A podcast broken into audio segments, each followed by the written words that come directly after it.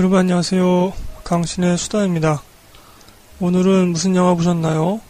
코너 3월달 편을 녹음해 보도록 하겠습니다. 아, 제가 지금 이 코너가 계속 한 달씩 밀리고 있는데요. 아, 4월달 분량은 조금 더 빠르고 간편하게 할 수 있을 것 같아요. 어, 감상 댓글들이 별로 없거든요. 네, 오랜만에 썰렁한 영화 페이지를 지금 블로그에서 맡고 있는데 여튼지 간에 이 코너 지금 한 달씩 밀리고 있는데 그 점 양해 부탁드리고요. 자, 무슨 영화 보셨나요? 이 코너 어, 시작할 때는 항상 그 달의 개봉작 중에서 스크린 1등, 흥행 1등을 함께 알아봅니다. 음, 3월달 개봉작 중에서 스크린 숫자가 제일 많았던 영화는 뭐 여러분 모두 짐작하시다시피 배트맨 대 슈퍼맨 저스티스의 시작이고요. 이 3월 24일 날 개봉했었네요. 1708개. 이게 한국에서 개봉한 영화 중에서 역대 세 번째 기록입니다. 대단하죠? 그렇다면 3월 개봉작 중에서 흥행 1위는 무엇일까요? 요즘 어, 제가 이 방송을 녹음하는 4월 달에도 영화계 쪽에 비수기라고 해서 관객들이 예년에 비해서 어, 감소 감소하고 있다 뭐 그런 기사를 제가 본 것 같습니다. 음, 올해부터 관객 수가 좀 감소하는 거 아니냐 예년에 비해서는 아, 그런 느낌을 지울 수가 없습니다. 그동안 했던 짓에 뭐랄까요 인가 응보죠. 아, 비슷한 영화들 계속 찍어내고 심파류의 영화들만 찍어내고 그랬으니까 관객들이 이제 믿질 않는 거죠. 여튼간에 3월 개봉 중에서 흥행 1위는 뭘까요? 그러면 이런 비수기 속에서도 배트맨 대 슈퍼맨이 흥행도 1등을 먹었네요. 스크린을 그렇게 많이 가져왔으니까 당연히 1등을 먹었겠지만 굉장히 어, 좀 놀랄만한 것이 관객 동원 숫자가 225만 밖에 안 됩니다. 이 영화가 상당히 기대를 많이 했었고, 뭐, 조금 평가가 안 좋은 게 좀 더 많이 있긴 했지만, 그래도 배트맨, 슈퍼맨인데, 그리고 스크린을 1708개나 가져갔는데, 어, 300만도 안 되고, 250만도 안 됐습니다. 제가 조사할 현지에 따르면. 굉장히 충격적이죠? 이게 뭐 이 영화가 이 영화 하나 가지고 제가 말씀드린 건 아니고 요 근래 계속해서 뭐 박스오피스 1등을 달린다고 했던 영화들의 흥행 추이를 보면 아무리 비수기이지만 관객들이 들지 않고 있습니다. 그동안 한 짓이 있는 거죠. 인간응보입니다. 음, 이 코너는 항상 아, 블로그 영화 페이지에 첫 댓글을 남겨주시는 분을 제가 항상 먼저 소개를 해드렸었는데요. 그동안에는 어, 새로운 분들이 어, 유입이 되지 않았었고 어, 단골들께서 많이 써주셨는데 아주 오랜만에 어, 새로운 분이 또 글을 남겨주셨습니다. 이대현님께서 3월 29일 날 남겨주셨는데요. 사실은 그 전에 저희 블로그 어, 방명록 쪽에 또 저와 대화를 나눈 적도 있는 분이죠. 자, 이대현님께서 남겨주신 댓글 읽어보면서 시작해 보도록 하겠습니다. 어, 2005년작 민해를 봤습니다. 컴퓨터에는 1년 전쯤, 핸드폰에 옮겨놓은 것 한 달여쯤 되었을까요? 얼마 전 일어난 브리셀에서의 참상을 접하고 나니, 아, 그 IS 테러가 있었죠? 무거운 마음으로 영화를 플레이하였습니다. 이 영화 줄거리는 1972년 뮌헨 올림픽에서 이스라엘 국가의 선수단을 향해 가해진 테러, 검은 구할단이라는 단체의 테러 사건 이후에 이스라엘 정부의 보복 작전 이야기를 다룬 영화인데요. 인터넷에 찾아보니까 뮌헨 참사 이후 이스라엘 층에서 펼쳤던 암살 작전을 신의 분노 작전이라고 불렀다고 합니다. 이스라엘과 팔레스타인, 더 크게는 이슬람 국가와의 역사적 갈등을 이해하고 보시면 좀 더 좋을 것 같습니다. 라고 써주셨네요. 보기 전에는 감독이, 이 영화 감독이 스티븐 스필버그라는 것을 알아서 보나바나 유대인이나 이스라엘을 옹호하는 편향적인 영화일 것이라 생각이 들었지만 이 영화를 막상 보고 나니까 그렇지도 않은 것 같습니다. 인간의 폭력과 갈등의 끝은 있는가? 라는 본질적인 질문을 던지는 영화라는 생각이 들었습니다. 라는 아, 댓글을 써주셨네요. 감사합니다. 이대원님. 이 어, 댓글 이후에도 저희 블로그 쪽에 글을 남겨주시고 계시죠. 음, 이 방송 들으시는 분들도요. 저희 블로그 영화 페이지, 뭐 4월 페이지, 5월 페이지 와주셔서 부담없이 남겨주시면 감사하겠습니다. 이대원님이 소개해주신 뮌헨 2005년작이었고요. 동주 영화 한번 비교 감상해 보도록 하겠습니다. 저도 매우 인상 깊게 봐서 저희 방송편으로 아주 좋은 평가를 했었죠. 저희 청취자분들도 어, 이 영화를 굉장히 좋아하시네요. 어, 대부분의 글들이 아주 호평을 하고 있습니다. 올해 아, 강신의 영화제에서 아주 유력한 후보이지 않나, 수상 후보이지 않나 생각이 드는데, 자, 순길 오빠님 감상 후기부터 한번 시작해 보도록 하겠습니다. 신촌 메가박스에서 동주 GV를 참석했다고 해주셨네요. 동주 한 번 더 봤습니다. 다른 분들은 송몽규가 주인공 같다고 하던데, 저는 소심한 성격이라서 그런지 나서지 못하고 계속 송몽규에게 뒤처진 것 같은 약간의 열등감을 느끼고 있는 동주에게 더 공감했습니다. 아, 다만 아쉬운 건 강하늘 씨 연기도 좋고 목소리도 좋고 다 좋았는데 너무 남자다운 외모인 것은 크크. 마지막 클라이막스 부분에 아, 사인을 하는 몽규와 사인을 하지 못하는 동주가 나오는데 두 사람의 감정을 잘 표현한 것 같습니다. 영화가 끝나고 GV에서 이준익 감독님의 답변들을 들어보니 영화 내용에 대해 조금 더 이해가 갔습니다. 영화에는 동주가 몽규에게 열등감을 느끼고 있지만 사실은 몽규가 먼저 윤동주에게 열등감을 가지고 있었을 것이라고 하, 셨네요 어, 송몽규가 잡히기 전에 굳이 윤동주를 찾아갔던 건 이해가 가지 않는다는 질문도 있었는데 저도 처음 영화를 보고 그 부분은 잘 이해가지 않았었는데 그 부분에 대한 감독님의 설명도 있었습니다. 어, 먼저 송몽규의 아버지가 대릴 사위라서 송몽규가 태어난 곳이 윤동지 아버지의 집이었다고 합니다. 윤동주는 장남이고요. 그래서 처음부터 몽규가 약간의 열등감을 가지고 있지 않았을까 하는 생각을 했었다고 하네요. 그러니까 송명균의 집이 자체적으로 뭐 살림을 꾸리고 이게 아니라 윤동준의 집에 얹혀 사는 네, 그런 느낌이었다는 거죠. 그래서 몽규가 뭐 머리도 똑똑하고 했겠지만 역사적으로는 아마 윤동주에게 그런 열등감, 우리 집이 쟤네 집에 얹혀 산다는 그런 열등감을 품지 않았을까? 라는 감독님의 설명이 있었다고 하고요. 그리고 어, 영화 내에서 송몽규는 윤동주를 위험한 곳에서 멀리 떨어지게 하려고 약간 거리를 두죠. 그런데 붙잡히기 전에는 그 하숙집 윤동주를 찾아갑니다. 감독님의 설명은 어차피 그때는 이미 윤동주도 요시찰 인물이 되어 있어서 어찌되었던 간에 잡혀갈 상황이었다. 그래서 뭐 송봉규 때문에 유, 윤동주가 위험에 처한 건 아니다. 뭐 그런 말씀, 그런 설명을 해주셨다고 합니다. 어, 영화 소원부터 이준익 감독의 영화는 제 취향을 완벽히 저격하네요. 이렇게 써주셨고요. 어, 이후에 4월 23일 날 이 영화 VOD가 출시되고 나서 그, 그 VOD로 다시 보고 처음 볼 때 생각한 것이 떠올라서 다시 4월 23일 날 써주셨습니다. 음, 이 방송 들으시는 분도 아직 극장으로는 어, 동주를 보지 못했다.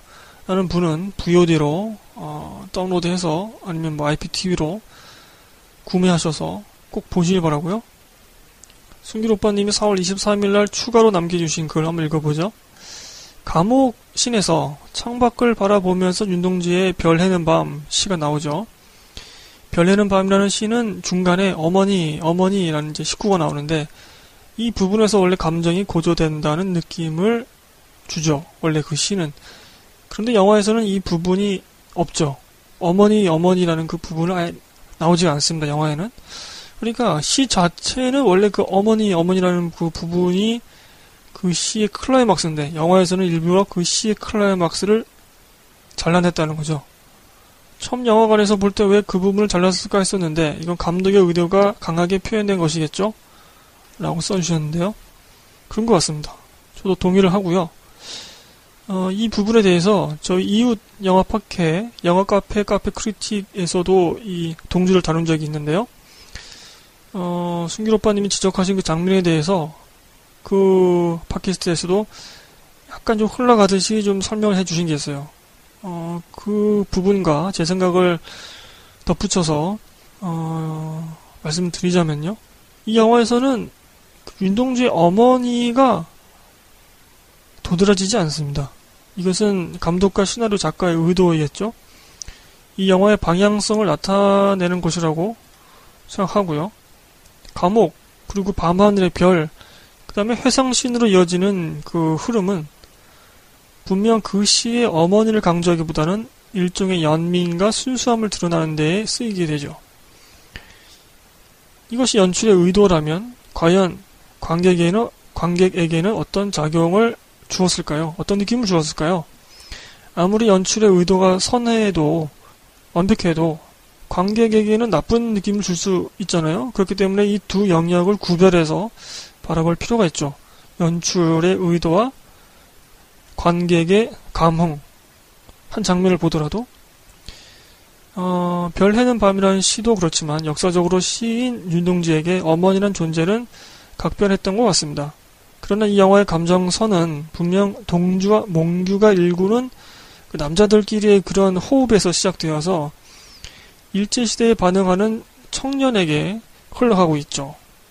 관객도 그 감정선 그대로 받아들이고 두 주인공에게만 혹은 좀 더 넓게는 두 주인공이 반응하는 시대적 아픔에게만 아, 집중하게 되는 그런 효과를 낳게 되죠. 생각해 보면 영화 속에서 동주의 어머니나 아버지, 할아버지의 모습이 아예 나오지 않는 건 아닙니다. 그러나 이들은 철저히 기능적으로 작동하죠. 동주의 유년 시절 배경, 동주의 변화를, 변화를 도드라지게 하는 조연으로서 혹은 동주에게 감정이입을 한 관객의 아바타, 그러니까 영화 속 관객인 거죠. 그러니까 관객이 느끼는 감정을 영화 속에서 한 인물이 대신 표출해주고 있는 것, 아니면 그 감정을 유도하고 있는 그런 걸로 쓰이고 있죠. 이 가족들이. 일제시대를 살아가는 한 사람으로서 어머니, 아버지 등의 감정 표현은 전혀 묘사되지 않습니다. 예컨대 동주의 시체를 바라볼 때나 어, 송몽규를 면회했을 때 관객이 느낄 만한 감정 또는 감독이 관객에게 주고 싶은 감정을 대신하여 영화 속에서 표현하는 혹은 폭발시키는 그 정도로만 쓰이고 있는 거죠. 요약하자면 어머니, 그 시에서 나왔던 그 어머니가 영화 속에서는 어, 묘사되지 않았던 까닭은 순길 오빠님 말씀처럼 철저히 계산된 연출과 각본의 의도라고 저도 생각한다는 겁니다. 영화를 볼 때 이런 점을 생각하면서 감상하면 그 연출과 각본을 좀 더 비평적으로 바라볼 수 있게 되죠. 어, 제가 앞서 소개해드렸던 저희 이웃 영화 팟캐스트, 영화 카페, 카페 크리틱의 그 동주 방송편을 저희 블로그에, 어, 제가 따로 포스팅해서 소개해드렸습니다. 참고해 보시면 되고요. 자, 패닝님도 동주 보시고 써주셨네요. 이준익 감독도 이렇게 감각적일 수 있구나 생각했습니다. 저는 외적인 부분만 이야기하겠습니다. 동주는 신과 신을 붙이는 면에서 특히나 도드라지더군요. 감옥 창살 사이로 별들을 비춰주면서 다른 화면으로 자연스럽게 오버랩되는 장면이 특히나 그랬습니다. 제가 앞서 설명해드린 그 별에는 밤 그 시가 나왔던 그 장면이죠. 그 흐름이죠. 이런 편집 방식은 처음 본 것도 아닌데 이준익 감독이라서 신기하게 봤던 것 같습니다. 저는 이 영화가 흑백도 흑백이지만 소리와 미술이 좋았습니다. 이 영화는 촬영보다는 사운드가 더 눈에 띕니다. 정말 소리를 잘 잡았어요. 뭐랄까 내가 연기하는 그들과 같이 있다는 느낌을 받게 해주더군요. 특히 세트장. 아, 그 세트장에서의 소리가 압권이었습니다. 아, 저도 모처럼 한국 영화에서 이렇게 사운드를 잘 잡아낸 것 같아서 참 좋았습니다. 음, 어떤 영화들은 어떤 한국 영화들은 소리가 잘 안 들려서 대사 소리도 안 들리니까 아 정말 불만이에요 그런 영화들은 근데 동주는 아주 이런 미세한 소리도 잘 잡아냈다 이, 이게 사실 굉장히 중요합니다, 여러분. 왜냐면 배우가 연기를 할 때 시각적인 걸로만 감정을 전달한 게 아니잖아요. 청각적인 거, 뭐 한숨 소리, 아니면 이렇게 몸, 몸이 움직일 때 나는 그런 예를 들면 오키시 스치는 소리 이런 것들로도 연기를 할 수 있습니다. 배우, 배우가 그렇기 때문에 이 소리를 잡는 것도 굉장히 중요하죠. 자, 트위터 쪽으로 연두님이 3월 6일날 이준익 감독님 영화 동주 만들어 주셔서 고맙습니다. 시낭송이 이렇게 아름답다는 것도 알게 됐습니다. 부끄러움을 아는 사람이 되겠노라 다짐하게 됩니다. 아, 이렇게 최고의 찬사가 아닐까 싶네요. 3월 8일 날 수잔님께서 동주 감상 저는 시 자화상이 좋아요. 고등학교 때 처음 읽었는데 그 시 속의 사나이가 세상에서 제일 안쓰럽게 느껴졌었죠. 자기 스스로를 못났고 초라하다며 고백하는데 그런 시인을 좋아하지 않을 수가 없었습니다.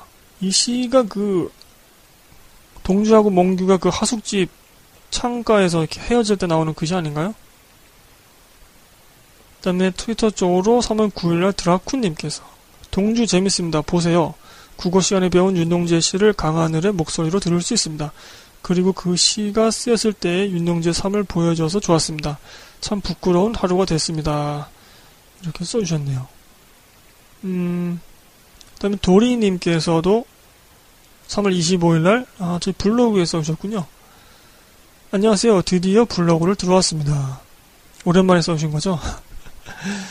올 초에 다른 영화들도 몇 편 봤는데 벌써 기억이 잘 안 나네요. 내부자들 디 오리지널 벼르고 벼르다가 밤에 뛰쳐나가 봤는데 좋았습니다. 좋아하는 조승우 님도 나오고 싫어하는 이병헌 님도 연기 너무 재밌었어요. 흐흐. 더 좋은 것도 있었고 별린 것도 있었는데 그냥 잘 봤던 생각만 남았습니다. 동주를 봤습니다. 저는 이준익 감독 왕의 남자 때 인상적이어서 이준익 감독 영화를 거의 다 봤는데 모두 뭔가 하나 빠진 듯하고 싱거운 느낌이 들어서 아쉬웠지요. 그래서인지 점점 시들해졌는데 사도를 보고 다시 좋아졌고 동주도 약간 기대를 했죠. 소원은 못 봤는데 앞에 순길 오빠님과 강신혜님 얘기를 보고 소원도 보고 싶어집니다. 아무튼 저는 동주를 아주 좋게 봤습니다. 저에게도 이준익 감독 영화 중 1위. 배우는 별 관심 없는 사람들이었습니다. 특히 강하늘은 열심히 하고 착하다고들 하는데 이상하게 안 끌렸던 배우였어요. 그러나 생각보다 영화 속 동주의 감성을 잘 살렸던 것 같습니다. 앞에서 외모 지적도 하시던데 크크 저는 포스터를 보고 의외로 어울릴 수 있겠다 싶었습니다. 눈이 입은 미소 짓고 있는데 눈이 슬프고 좀 착해 보이기도 하고 속눈썹이 길어서 그럴까요? 크크 박정민, 송몽규가 참 매력적이더군요. 미안하지만 지금까지 흔한 조연이라 생각했는데 이번엔 주연이었습니다. 그리고 잠깐 나온 문익한 역 배우 이름을 몰라 미안하지만 그 배우가 문익한 목사와 닮았다는 생각이 들더군요. 또 문성근님이 까메오로 나와 괜히 반갑기도 했습니다. 정지영 시인이 동주에게 부끄럽다라는 말을 늘어놓다가 부끄러운 줄 알면 부끄러운 게 아니야. 부끄러운 줄도 모르면 그게 진짜 부끄러운 일이다. 라고 말을 했을 때 뭔가 찡했습니다.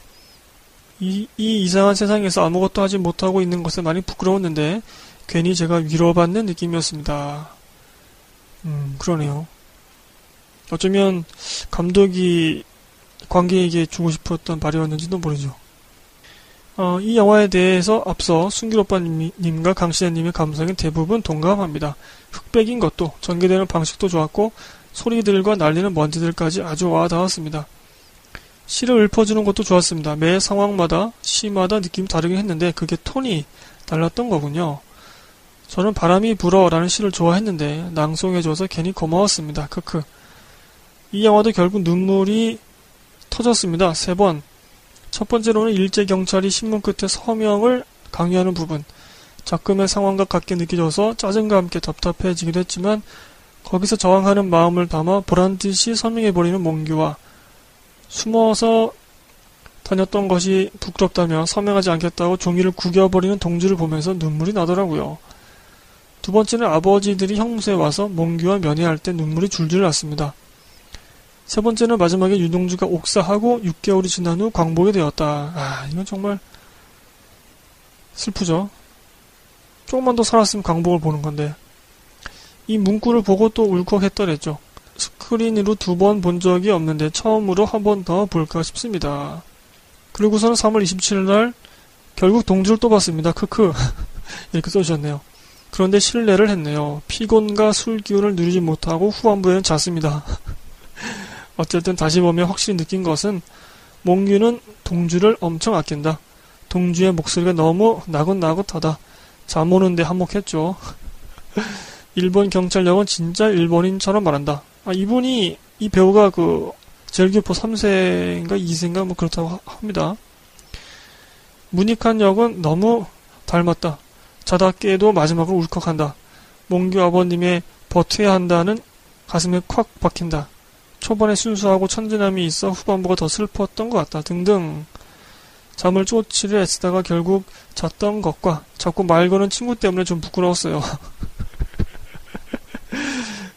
아니 왜 말을 거쳤죠? 옆에 분이 잠 깨라고 말 건가 아닐까요?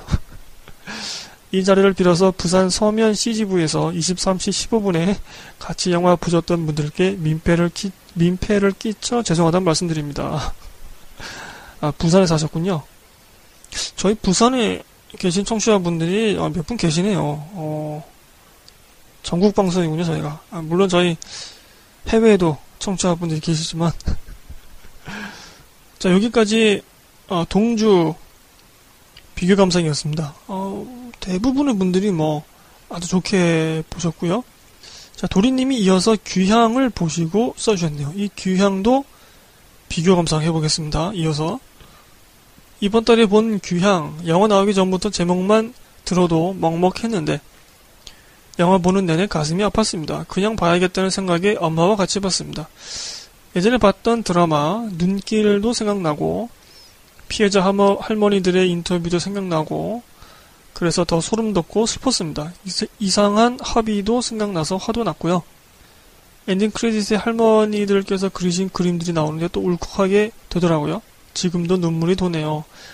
할머님들 더 건강하게 오래 계시면 좋겠습니다. 우리 정부와 일본 정부의 사과도 제대로 된 보상도 꼭 받으시고요. 산사춘 님도 어, CGV 명동에서 보셨다고 써주셨네요. 드디어 관람. 이 영화도 꼭 보셔야 합니다. 제가 생각했던 것보다 괴로울 정도는 아니었지만 힘들었습니다. 그리고 이 영화는 자막이 다 올라갈 때까지 자리를 지켜주시길 바랍니다. 조정래 감독이 이 영화를 만들 결심을 하게 된 할머니의 그림들이 나옵니다. 그리고 펀딩에 참여했던 모든 분들의 명단도 나옵니다. 산사주님도 아주 조금 참여해 주셨다고 쓰셨고요. 어, 서울극장에서 귀향을 또 보셨네요. 산사주님이. 이게 두 번 볼 자신은 없었던 영화인데 나랑 꼭 같이 봐야겠다는 친구가 있어서 다시 봤습니다. 첫 번째 관람 때보다 더 많이 울고 더 많이 분노하고 더 많이 반성했습니다. 이렇게 써주셨고요. 미로님도 3월 10일 날 써주셨네요. 귀향. 아는 사람이 같이 보자고 해서 계속 뒤로 미루다가 심야 시간에 혼자 봤습니다. 이런 영화는 추천하기도 비추하기도 참 힘든 영화입니다. 위안부 할머니들의 이야기를 풀어나오고 있죠. 그런데 저예산이라는 것이 눈에 들어오더군요. 조금 더 보여줄 수 있었을 듯한데 돈이 문제라니 그게 좀 아쉽습니다. 그래도 극장 가서 볼 가치는 있다고 생각합니다. 하도 오랜만이라 인사도 드릴 겸해서 종종 들리겠습니다. 다시 영화 좀 보려고요. 이렇게 써주셨네요. 아, 미러님도 한동안 좀 뜸하시다가 요즘에는 계속해서 블로그에 글 남겨주시고 계시죠. 감사드리고요. 산선추님, 어, 도리님, 미로님 이렇게 귀향 비교 감상 해봤습니다. 이 귀향도 지금 VOD가 나와 있으니까요. 동주와 더불어서 함께 보시는 것도 좋을 것 같습니다. 어, 그리고 갓 오브 이집트 비교 감상 해 보겠습니다. 초월이체님이 3월 3일 날 지루했습니다. 액션 영화인데 지치더군요. 미로 님도 주위에 여자라고 있는 사람이 재밌다고 해서 안 볼까 하다가 봤는데 이런 제길 이집트 신화 얘기입니다. 태양의 신 라와 그 자식들 왜 만들었을까요? 이거 만들 돈 있으면 저한테나 좀 빌려주지. 이렇게 써주셨는데요. 아, 그러네요. 트위터로 스님께서도 가도브 이집트는 완전 CG 떡칠의 연기도 오글오글 내용도 유치한데 재밌다. 어, 반전인데요. 스님은 재밌게 보셨네요, 그래도. 근데 앞선 두 분은, 아, 이건 뭐, 정말 이런 제길. 그런 느낌이신 것 같은데요. 갓 오브 이집트였고요. 어, 패닝님이 3월 4일날 써주신 영화들, 어, 3편 연이어서 읽어드리죠. 오랜만에 들렀습니다. 영화를 많이 보기도 했고 정리하려면 여기를 꼭 오게 되더군요. 아, 감사합니다. 저희 방송 페이지의 그 묘한 매력, 그것을 알고 계신 게 아닌가. 아, 감사드리고요. 저희 블로그와 저희 방송 좀 살려주세요. 도와주십시오. 잊지 않고 찾아와 주셔서 정말 감사드리고요. 그동안 많은 업데이트가 이루어졌네요. 저는 겨울 내내 직장과 집 그리고 영화관만 오갔습니다. 아무튼 이제 곧 봄인가 봅니다. 날씨가 제법 따뜻해졌고요. 오늘 같은 경우는 두터운 외투가 버겁게 느껴지더군요. 아무튼 이러다가 또 꽃샘추위니 뭐니 오겠지요. 어쨌든 건강이 최고입니다. 꽤 많은 영화들을 봤는데 하나씩 올려보겠습니다. 빅쇼트. 좋네요. 이런 영화. 저는 개인적으로 볼링 포 콜럼바인이라는 다큐멘터리 영화가 생각났는데 같이 본 사람들은 울프 오브 월스트리트와 닮았다고 합니다. 모기지론 사태와 그 사태로 인해 미국 경제 위기가 찾아오게 된다는 이야기인데요. 어떻게 모기지론이 미국 경제를 붕괴시키는지 월가에 있는 은행가의 나레이션으로 소개되고 있어 흥미롭습니다. 8년이나 지난 이야기를 이렇게 위트 있게 묘사해내다니 우리 영화계와 너무 대조적이라 우리나라 영화가 한심해 보였습니다. 8년 전 사실을 이렇게 이야기하는데 IMF 겪은 지 18년이나 된 우리는 아직 이렇다 할 영화조차 만들어내지 못하고 있는 현실이 안타깝습니다. 아, 이 정말 예리한 지적이신데요. 미국에 그 모기지론 사태가 있다면 한국에는 IMF 사태가 있잖아요. 돌아보면 뭐 그 당시에 뭐 많은 중산층들이 무너지고 목숨을 끊으신 분들도 계시고 아, 정말 컸잖아요. 그거에 대해서 제대로 또 재미있게 영화로서 그린 게 없는 것 같습니다. 그냥 배경으로 쓰이거나 뭐 그 정도여서 그쳤지. 그러네요. 어. 이게 그 정치적인 이유 때문에 좀 안 되는 거 아닐까요? 아무래도 정성으로도 좀 민감해질 수 있는 부분이 있겠죠. 자, 그 다음 영화, 레버넌트. 글쎄요. 이냐리2 감독의 영화가 저는 두 번째인데, 뭐랄까, 작정하고 만들었다는 느낌은 듭니다. 야심이 막 어마어마하게 느껴집니다. 그런데 피로감이 있습니다. 아들에 대한 복수극을 이렇게 장황하게 풀었을 이유가 있는지 싶더군요. 복수극보다는 레오의 생존기, 분투기에, 분투기에 더 힘이 들어가 있긴 합니다. 그래도 상대적으로 결말 부분과 비교하면 느슨해 보이죠. 레오가 이, 제서야 상을 받겠지만 사실 더 일찍 받았어야 했습니다. 어, 이 영화에 대해서 저와 아주 비슷한 그런 감상글을 써주셨네요. 음. 자, 그 다음엔 저희도 한번 녹음해서 어, 소개해드린 적 있는 바닷마을 다이어리. 이 영화 좋습니다. 이번에 히로카즈 영화는 죽음은 항상 우리와 같이 있다라고 생각하는 것처럼 느껴집니다. 죽음은 달리 말하면 헤어짐일 텐데 항상 헤어짐을 곁에 두는 그의 영화적 태도가 제게는 감동적입니다. 이 영화는 헤어짐과 관계가 있습니다. 이별 뒤에 새로운 인연이 있고 끝이 있으면 시작도 있는 것처럼 그 굴레를 어떻게 만들어 나가는지를 그려 나갑니다. 앞으로 스즈와 세자매 모두 성장을 응원하게 되는 영화였습니다. 이렇게 써주셨네요. 패닝님이 빅쇼트, 레버넌트, 바닷마을 다이어리 세 편 연이어서 써주셨고요. 어, 저희 2월 편에도 한번 소개해드린 적 있는 사울의 아들 요거 비교 감상 해보겠습니다. 먼저 아, 트위터 쪽으로 티티카카님 사울의 아들 너무 힘들다. 시체를 오래 비춘 영화는 이제 더 이상 못 보겠다. 아 이렇게 감정적으로 좀 음, 그런 평가를 써주셨고요. 초월이치님이 다시 한번 아, 사울의 아들 정리해 주셨네요. 아, 3월 4일 날 써주셨는데요. 나치와 관련된 여러 영화처럼 시체들이 쌓여있고 강제 노역하는 유대인들의 홀로코스트를 스펙터클하게 보여주는 영화를 기대한다면 실망하실 수도 있습니다. 아우슈비츠의 잔혹한 살인 행위 속에서 자신의 아들의 죽음을 지켜보는 아버지의 처절한 상황에 감정이입하기가 상당히 어렵습니다. 도대체 사울은 왜 저런 행동을 할까? 라는 생각이 끊임없이 듭니다. 영화 중반 이후를 넘어가면 민폐 캐릭터처럼 보이기까지 합니다. 제가 생각하기에 감독은 사울에게 감정, 그러니까 주인공이죠, 사울이. 주인공에게 감정이입을 하지 못하도록 일부러 연출한 것 같습니다. 그것은 카메라 연출에서 확연히 드러나는데요. 러닝 타임 내내 카메라 포커스가 맞춰지지 않은 채 주변 인물들은 뿌옇게 실루엣만 보이고 처음부터 끝까지 오직 사울만 끈질기게 보여줍니다. 어, 이름이 사울인 것도 흥미롭죠. 성경에서 사울은 두 명 나오는데 그 중에서 신약의 사도 바울된 사울이 떠오릅니다. 예수를 믿는 사람들을 탄압하던 사울은 어느 날 갑자기 눈이 보이지 않게 되고 이후에 어떤 영적 체험을 하고 사도 바울로 회심을 하는 모티브를 이 영화가 가져왔다고 생각합니다. 시종일관 사울만 보이고 나머지 인물들은 포커스가 나간 채로 다루는데 처음으로 인물이 또렷하게 보이는 포커스가 맞춰지는 장면은 가스실에서 살아남은 아들이라고 주장하는 그 아이를 볼 때입니다. 그 전까지는 사울은 계속 나치 수용소의 잔혹함을 외면하라고 노력하는 인물처럼 보이죠. 어, 지옥 같은 죽음의 세계에서 생명의 부활을 보며 사울은 사도 바울 같은 회심을 했다고 생각합니다.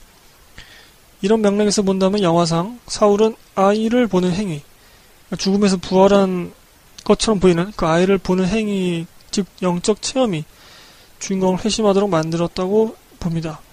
죽음이 기다리고 있는 수용소에서 사울은 부활을 보았고 그것을 아들이라고 확신하며 신념화시키는 과정, 이 아, 사도 바울과 유사했습니다. 사울이 왜 저런 행동을 하는지 정신이 이상하게 된 건 아닌지 관객에게, 관객에게 끊임없이 생각하게 만듭니다. 이렇게 써주셨네요. 어, 이 영화가 감정적으로도 좀 어렵지만, 어, 이성적으로도 좀 어려운 영화가 아닌가. 관객이 이렇게 대중적으로 볼 수 있는 영화는 아닌 것 같네요. 찾아서 보시기 바라고요. 이것도 아마 VOD나 IPTV 쪽으로 나와 있을 겁니다. 자, 또 다른 아, 기대작이었죠. 스포트라이트. 이 비교 감상 해보겠습니다. 산사주님이 아, CGV 명동역에서 보셨다고 해주셨네요. 이 영화 강추합니다. 꼭 보세요. 혹시 이 페이지에 언론에 종사하시는 분이 계시다면 더더더 보셔야 합니다. 패닝님, 스포트라이트 역시 좋습니다. 보스턴 카톨릭 교구에서 벌어졌던 사제들의 성희롱 사건을 한 지역 신문의 특정팀이 의무를 갖게 되어 파헤친다는 이야기입니다. 제가 생각하는 훌륭한 점은 왜 이 사건에 대해 그동안 외면하고 소극적이었는지, 그리고 그 비겁한 태도에 대해 부끄러워할 줄 아는 언론인, 언론인들의 자세였습니다. 누가 진짜고 누가 거짓을 이야기하느냐에 박진감 넘치는 진실 공방도 모종의 거대한 압박이라든지 하는 서스펜스도 이 영화에는 없죠. 그럼에도 불구하고 훌륭한 이유는 이야기가 다른 곳으로 새지 않고 한 곳만 비추기 때문일 것입니다. 사건을 어떻게 풀어내는지를 잠시도 벗어나질 않습니다. 프로 기자들의 team fight 또한 눈부십니다. 순길 오빠님도 써주셨네요. 저 어쩌죠? 마크 러팔로를 보면 거의 반사적으로 헐크가 생각나서. 그러네요. 아, 정말 그러네요. 화내는 장면에서 계속 초록색이 될 것 같은 느낌이 저희 집안이 천주교를 믿습니다. 그래서 영화 내용에 좀, 아, 좀더 생각해 볼 수 있었는데요. 영화 중간에 피해자들이 신을 믿는 것과 성당에 가는 건 별개로 생각하며 그래도 신을 믿는다 라는 내용이 나오는데 생각해 볼 부분이 많은 것 같습니다. 그 피해자가 그 천주교 사제한테 피해를 받았는데도 그 천주교에서 모시는 신 그리고 성당에 가는 것 이것은 이제 뭐 별개다 뭐 그런 내용이 그런 내용이 나오나 봅니다. 음. 미로님 처음에는 뭐 긴장감도 있었고 내용도 뭔가 상달라 보였고 그런데 보고 나니 그냥 예전에 있었던 일이구나 딱 그 정도인 것 같더라고요. 인기도 없겠더라고요.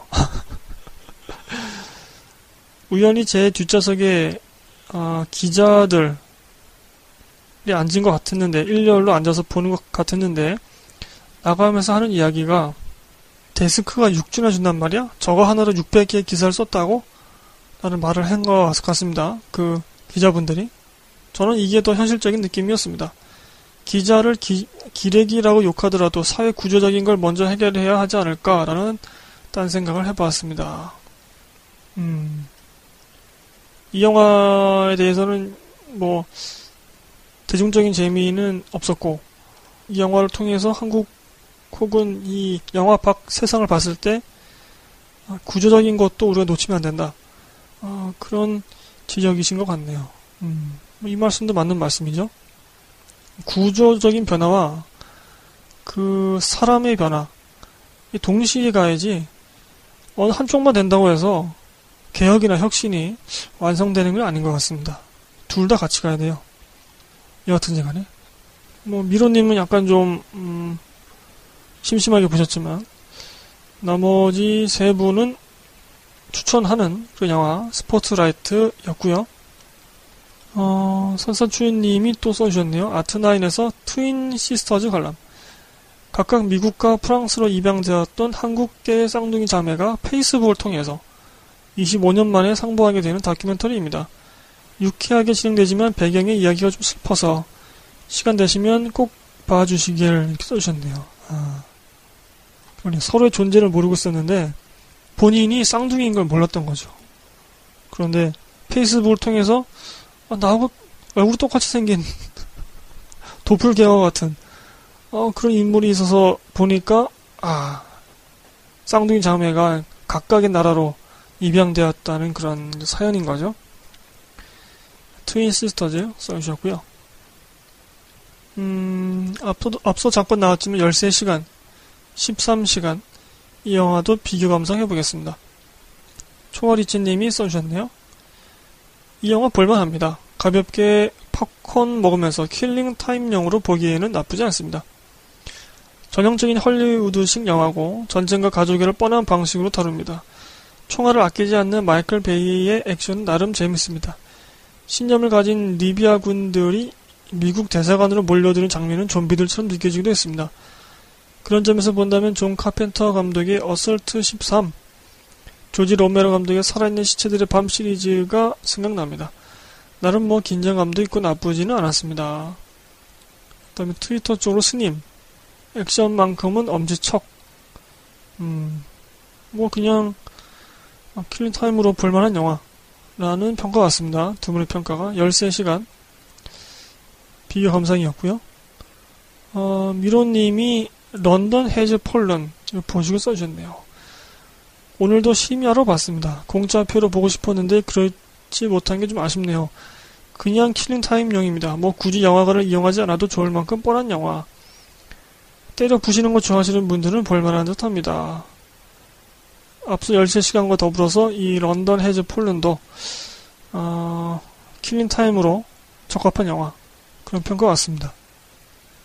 어, 연문 섬탄 요거 비교 감상해보죠. 초월이체님 전작들에 비해서 연문이 비교적 로맨티스트로 나옵니다.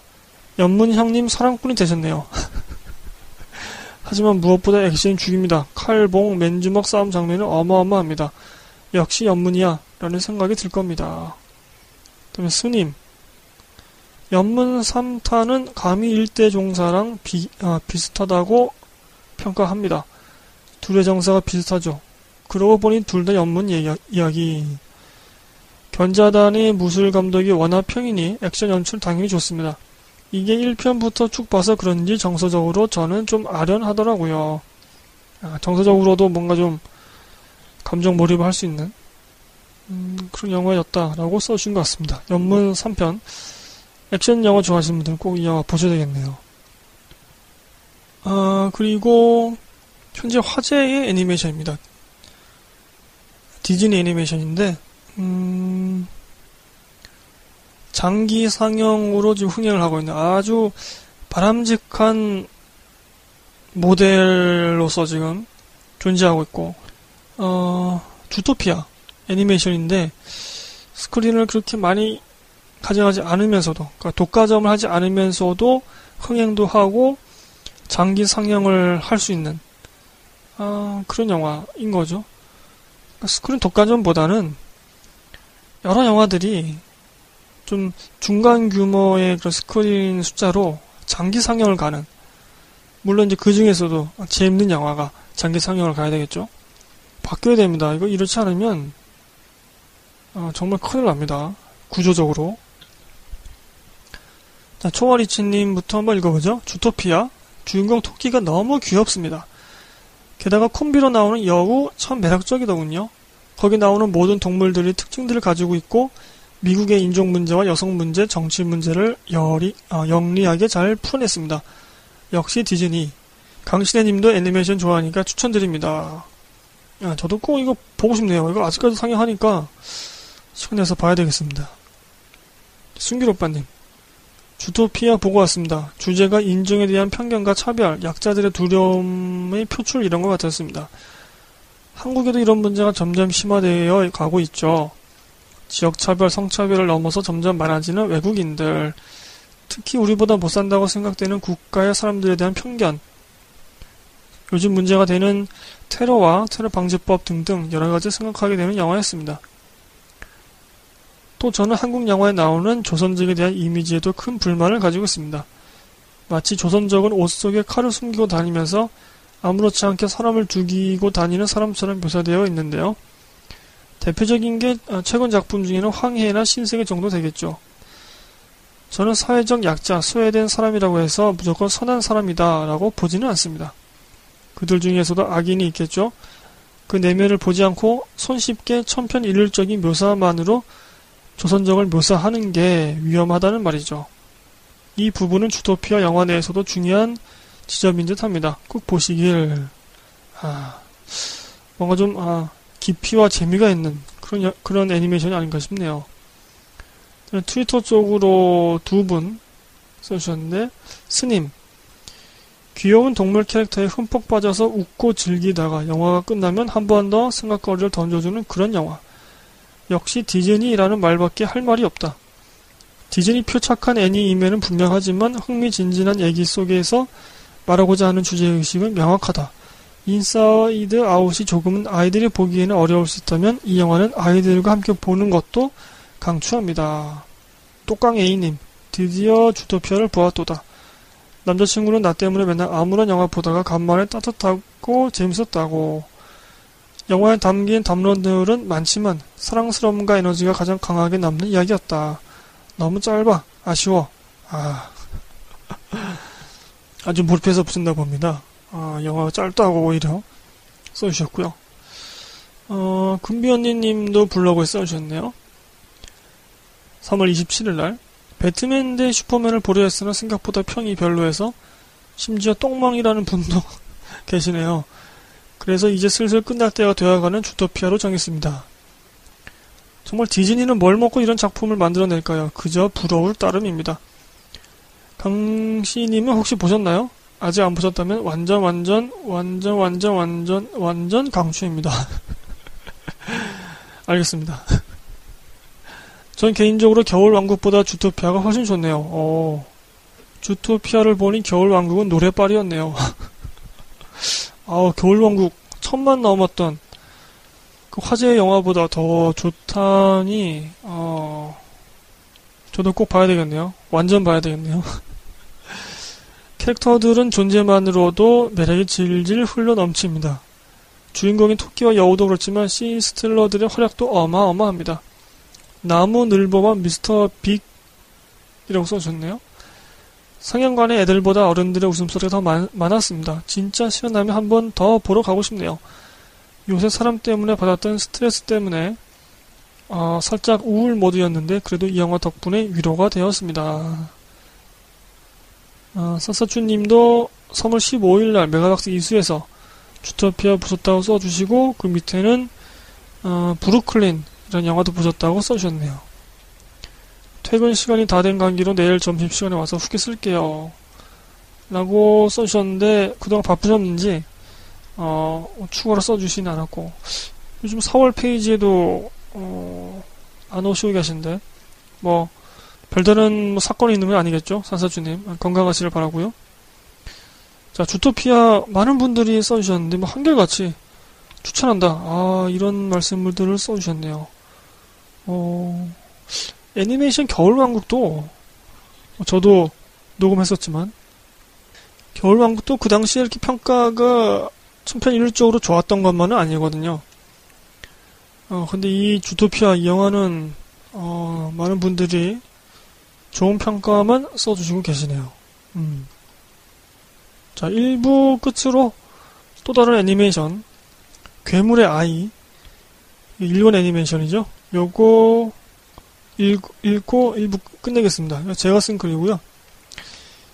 시간을 달리는 소녀, 썸머 워즈, 늑대 아이 등을 만든 호소다 마모루 감독의 신작입니다. 바다마을 다이어리에 나온 히로세 스즈나, 뭐 릴리 프랭키, 그리고 일본 유명 배우인 미야자키 아오이, 소메타니 쇼타. 소메타니 쇼타는 제가 얼마 전에 녹음했던 두더지라는 영화의 남자 주인공이죠. 그다음에 야쿠쇼 코지, 오지미요 등이 목소리를 맡았습니다. 목소리 연기도 의외로 좋아서 놀랐고요.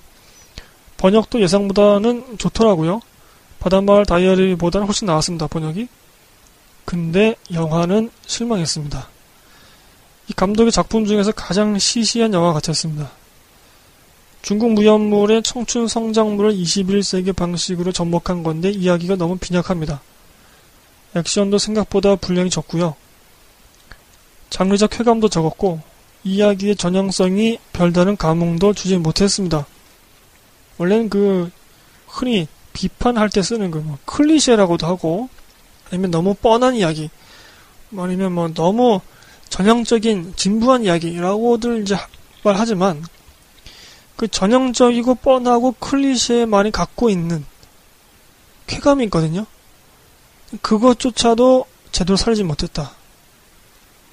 인물의 감정선을 강조할 때와 서사를 강조할 때를 잘 분별하지 못한 것 같고, 감정의 깊이 묘사도 기대 못하는 좋지 못했습니다. 개인적으로 이 감독은 시간을 달리는 소녀 이후로 계속 평작, 범작을 만들고 있다고 생각합니다. 썸머워즈가 가장 아쉬웠는데 이 영화 괴물의 아이가 더 시시하더군요. 예고편을 봤을 때부터 별 기대는 안 했습니다. 서사나 메시지 자체가 예상되었거든요. 그리고 영화는 제가 예상한 그대로 전개됩니다. 어, 작화나 그래픽은 참 좋더라고요.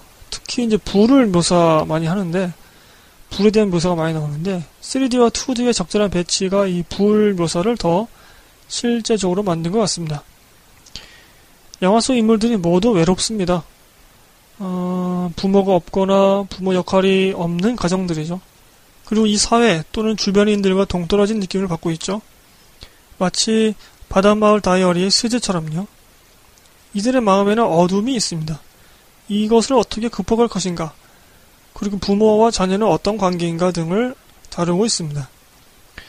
남자 주인공이 이제 괴물의 무술 제자가 되는데 이 영화 제목은 괴물의 아이, 즉 괴물의 자녀인 까닭이 거기에 있는 것입니다. 뭐 여하튼지 간에 느낌이 참 얕아요, 얕아. 이도저도 아닌 느낌. 제가 영화를 보면서 싫어하는 게 이렇게 이도저도 아닌 느낌이거든요.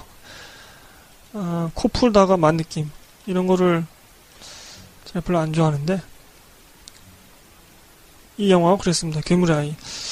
아, 이 감독님, 뭐, 그래요. 아, 시간을 달리는 소녀의 임팩트가 너무 강해서 그런가? 아, 그것만한 영화는 아직 나오지 않는 것 같습니다. 제가 본 일본 애니메이션 영화 괴물의 아이였고요. 무슨 영화 보셨나요? 3월달 편 어, 1부 여기서 마치도록 하겠습니다. 어, 이번에는 제가 분량 조절을 잘 한 것 같네요. 자, 저는 그러면 어, 2부에서 다시 찾아오도록 하겠습니다. 2부에서는 무슨 영화들이 있나요? 검사 외전도 있고 어, 에베레스트, 에베레스트, 뭐, 제가 쓴 게 많이 있네요.